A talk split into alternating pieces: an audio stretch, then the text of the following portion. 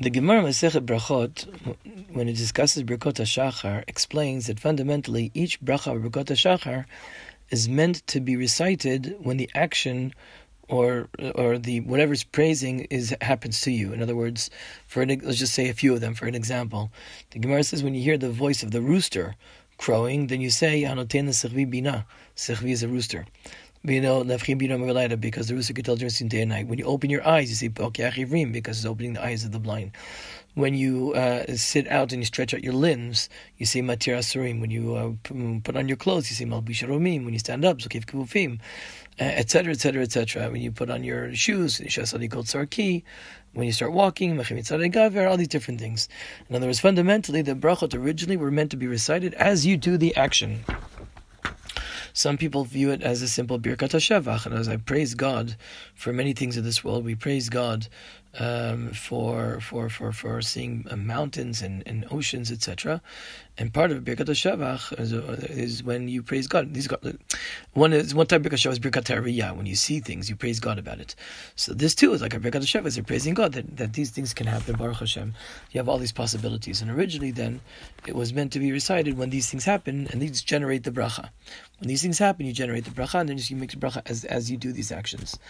Uh, for hundreds of years already, right now, we don't do brachot Shachar in that particular fashion. The Rambam, by the way, did paskin like the Dina de Gemara, and I think some Yemenites may, might still do that today, but that's not generally um, that's not generally the psak that we have. The psak that we have in the Shulchan for hundreds of years already is that we say the brachot uh, in shul. At home, you say the brachot by yourself. Before you go to shul, you say the brachot in shul. Um, when you get to shul, and you don't say them as the actions happen. There's, different, there's several, several, several reasons for this. Um, first of all, not everybody knows how to say the brachas. And uh, so when you say the chazan, the chazan, when the chazan says it in shul, so you can say it for everybody. And even if you do know the brachas, maybe you're going to forget the brachas. If you say, I know the brachas, say them at home, but you're getting up in the morning, you're getting dressed, you're standing around, you're walking around. You might forget certain things, but if you say them in organized fashion out of a siddur and davening, then for sure you're going to say all the brachas properly. Um, Another reason why they say the brachas in shul is because it's more respectful. You've washed your hands, You're already gotten dressed, you're you're you're uh, you're you're more respectable, and therefore you should say when in, shul whenever you already prepared for tefillah, etc. And also, uh, many people can't think straight. You know, you wake up in the morning, you know, you're still confused. Uh, and you have to uh, brush your teeth, and you have to wash your face, and, you and then you wake up, you have your coffee, whatever it is. If you take a coffee for davening, we talk about that later. And then, uh, then when you get to davening, then you're more focused. So these are multiple reasons why the why we say um, these brachot in davening. You, you could have argued as well that it's a type of that's part of tefillah, that it was organized that the brachot ashach are, are really part of tefillah.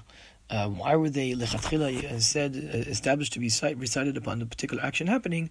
You can say that that generates it, but it's more part of tefillah. What's the essence of tefillah?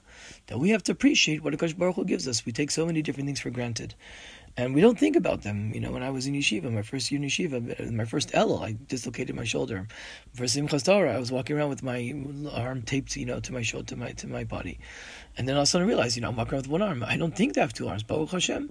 More often than not, we don't appreciate. We don't think what we have until we're lacking it. And the Birkat HaShachar, in this understanding, is they're part of Tefillah. They might have been uh, uh, recited over particular things, but first and foremost, they're Tefillah. Not just Birkat HaShavach, not just Birkat HaRiyah. So you could say part of Tefillah. And here we're, we're appreciating the little things in life, not the big things which life that come every once in a while that, wow, they're shocking, they're great, they're fantastic, but the little things that, that, that, we, that you wake up in the morning, that you can open your eyes, Baruch Hashem, you can stretch your limbs, you can walk on the ground, you can put on shoes. That's a Gavaldik Azach. So we have to learn to appreciate the little things, and so it's the brachos are tefillah brachos. They're mamish part of appreciation to Hashem and for what we have, which might have been established the lechatchila when these actions happen. But nowadays, as I said, the hapsak is that we say the davening, the Birkat Shachar in shul in an organized fashion.